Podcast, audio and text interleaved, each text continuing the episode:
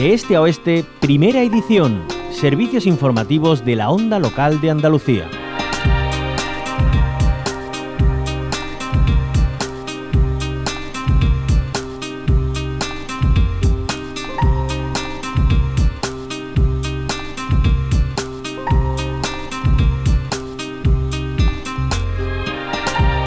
Como estamos escuchando, el panorama no es nada alentador, sobre todo si tenemos en cuenta el comportamiento meteorológico de nuestra Tierra en los últimos años hidrológicos. Eh, no está siendo bollante en cuanto a lluvias. Tenemos además la primavera a la vuelta de la esquina y recordarán que el año pasado hubo temperaturas récord que ya casi pues están sucediendo a lo largo y ancho de, todo eh, el año, eh, el que ha terminado 2023 y el que acaba de arrancar 2024.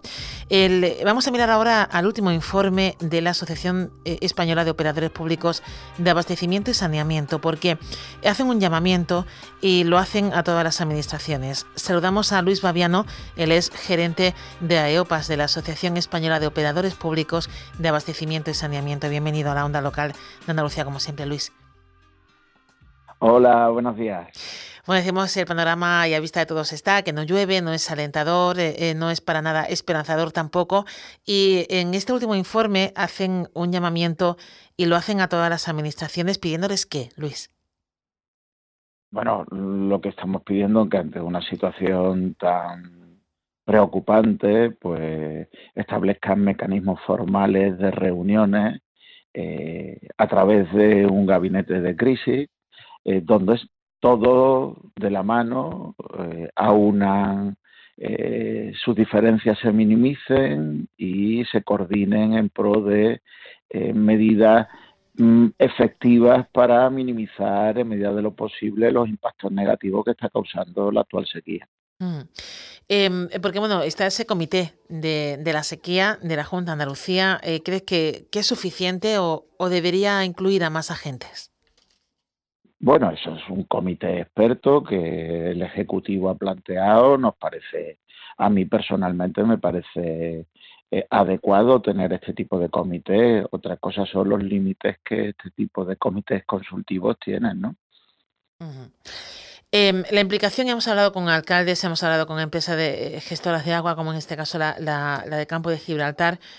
En las eh, em, administraciones locales tienen mucho que decir eh, se está contando con ellas de manera suficiente pues para hacer esa campaña de sensibilización a la población y para que eh, en la gestión local de ese recurso tan eh, escaso en este caso se haga de manera correcta?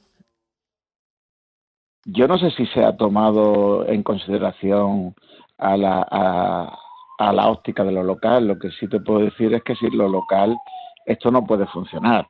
Es decir, eh, si se ha tomado en cuenta, bienvenido, y si, y si no, que se, que se hagan puentes de plata para que esto pase y sobre todo eh, que se tenga el centro en lo local, que al final son las competencias locales en abastecimiento las que prevalecen y por tanto son parte de la solución.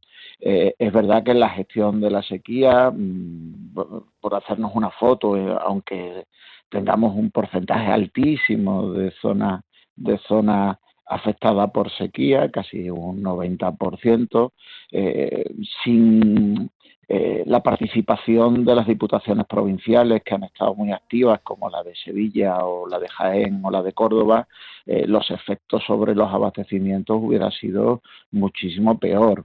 Mm, dentro de un balance, de un balance generalizado de cómo estamos, hay que decir que a pesar de la situación de sexto año en la cuenca del Guadalquivir sin precipitaciones normales, eh, tenemos los abastecimientos en buena medida han resistido en las grandes ciudades y donde tenemos serios problemas ahora mismo, como bien has dicho, Campo de Gibraltar, ¿no? la provincia de Cádiz en su zona costera es clara y sobre todo Costa del Sol y Esarquía, ¿no? Ahí sí que sí que la situación va a ser muy preocupante. Si no se cuenta con lo local, difícilmente podemos optar a tener soluciones porque todas las medidas, directas o indirectamente, más directas que indirectas, pasan por lo local. Claro.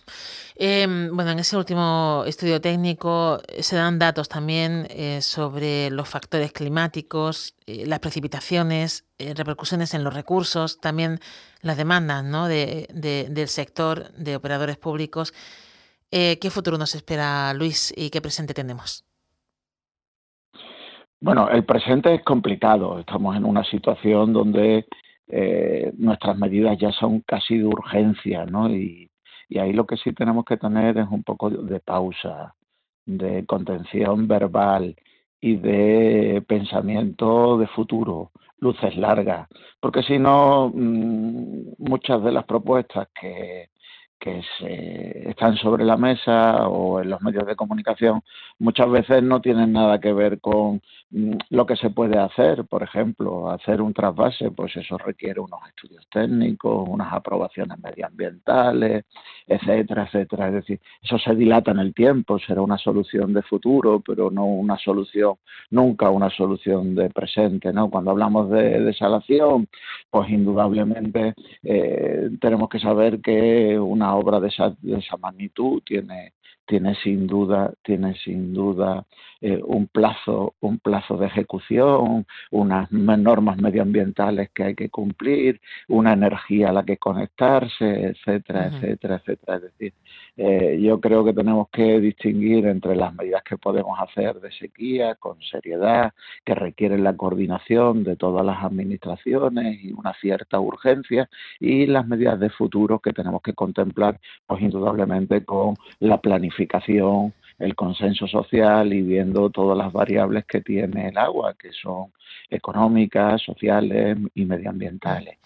Yo tengo esperanza que esta sequía sirva también para impulsar mm, medidas mucho más de largo alcance y más imaginativas que las del pasado. Por ejemplo, en el tema de la reutilización y el tema de la utilización de las aguas grises en las nuevas construcciones, pues parece que en nuestras ciudades, en nuestras zonas costeras, sería prioritario cada vez más obligar a que las nuevas construcciones tuvieran ese tipo de agua disponible y tendríamos que tener en las zonas costeras eh, pues terciarios preparados para ese tipo de demanda. Yo creo que mm, estamos ante una oportunidad también de empezar a plantearnos seriamente porque el cambio climático está aquí y ese es el verdadero elefante de la habitación. Totalmente, para cambiar e-, el rumbo, dar, dar un, giro total. Pues Luis Baviano, gerente de AEOPAS, como siempre, muchísimas gracias por atendernos y, y poner luz